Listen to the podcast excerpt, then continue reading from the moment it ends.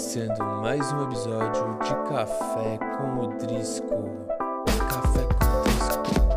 Café com Drisco. Café com o Drisco.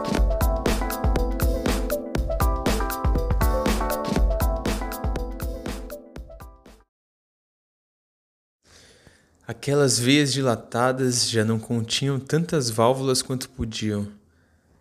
Então, no final do dia, ele permanecia com aquelas varizes que lhe causavam angústia. A túnica íntima já estava dilacerada pela velocidade do fluxo sanguíneo, e suas artérias eram repletas de placas de ateroma que se explodiam e formavam trombos impossíveis de serem preenchidos por coisas boas.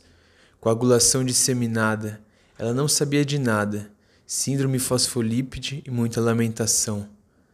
McDonald's, McLipídios, McArtérias entupidas, McTroponinas aumentadas, McInfarto, McLanche feliz. Vomitava a alma sem hiponatremia. Era o puro caldo límpido, só feito de bile e muito vinho barato, nada mais. Uma vez me falaram que eu podia curar o câncer através da fala, enfrentando o paciente e lhe colocando a responsabilidade pela sua doença, mas não disseram como. Então é isso, eu acho que no frio a gente tá com tanta fome, cara, que a gente acaba só comendo coisas que tem carboidrato elevado, né? E a gente não percebe o quanto isso é danoso tanto para o nosso sistema corporal como nosso sistema mental, né? É, para mim, assim, quando eu comecei a fazer meditação, é, o que, que mudou muito, né? Eu comecei a perceber mais o meu corpo e também comecei a perceber mais a minha alimentação. E a partir de um momento que eu estava fazendo meditação por um tempo, eu percebi que eu não evoluía e que, de fato, eu só estava prestando atenção na meditação, eu não estava levando isso como um estilo de vida. Quando eu parei, quando eu parei para pensar, né, que aquilo que eu estava ingerindo o tempo todo podia também influenciar no meu estado, né, de consciência, eu comecei a, a tentar coisas diferentes na minha alimentação, né? Comecei a tentar o jejum, comecei a tentar né, comer menos carboidrato, trocar os alimentos. Eu já fazia isso por conta do, da academia, da musculação.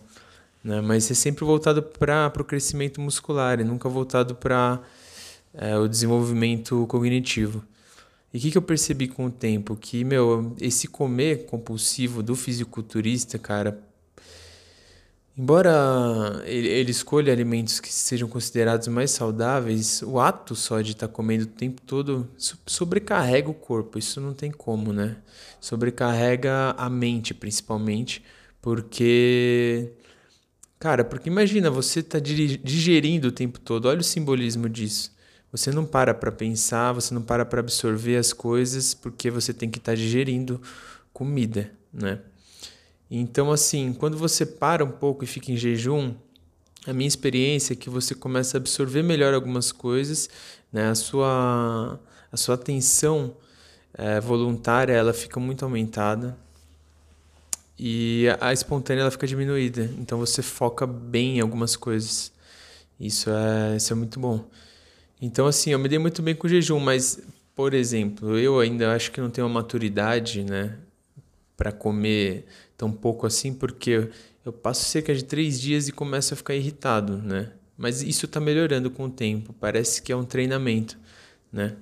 Então, então vamos aguardar aí, mas pô, o negócio que eu tenho que fazer hoje em dia, se eu não fizer um jejum a cada tanto tempo, meu humor ele fica muito muito instável, cara. E o jejum ele me ele, ele dá uma limpada realmente. É, então assim, é aquele negócio, né? Ah, se é o que você come, presta atenção no que você come e tal. Qu quão difícil isso é, né? Porque a gente está cercado de vários alimentos que dão prazer pra caramba. Não tem como negar. Você come chocolate, meu, dá prazer, sabe? Pelo menos dá pra mim, né? Tem gente que não gosta de chocolate. Mas é assim, quando você você para para ter uma performance cognitiva, você começa a ver que o alimento gorduroso demais, o alimento que tem muito índice glicêmico, ele te atrapalha, isso é inegável. E aí você vai ficar prostradão, você vai, sabe, é, ter alteração de humor. E com o tempo você vai falando, ah, meu, será que eu preciso mesmo comer tudo isso que eu tô comendo? Enfim, eu tô chegando nesse estágio aí. Eu tô, tô comendo mais para manter meu nível aí de, de glicogênio, para manter minhas atividades diárias o mínimo possível para eu manter uma cognição boa. Né? E outra coisa que, meu, uma coisa que eu lembrei agora, nada a ver com isso, mas aqui também não precisa ter nada a ver, esse é o intuito. É que uma vez eu fui fazer uma ressonância magnética porque por causa de uma suposta hérnia umbilical, né? Que loucura esse negócio, meu. Eu fiquei acho que uma hora na, na máquina.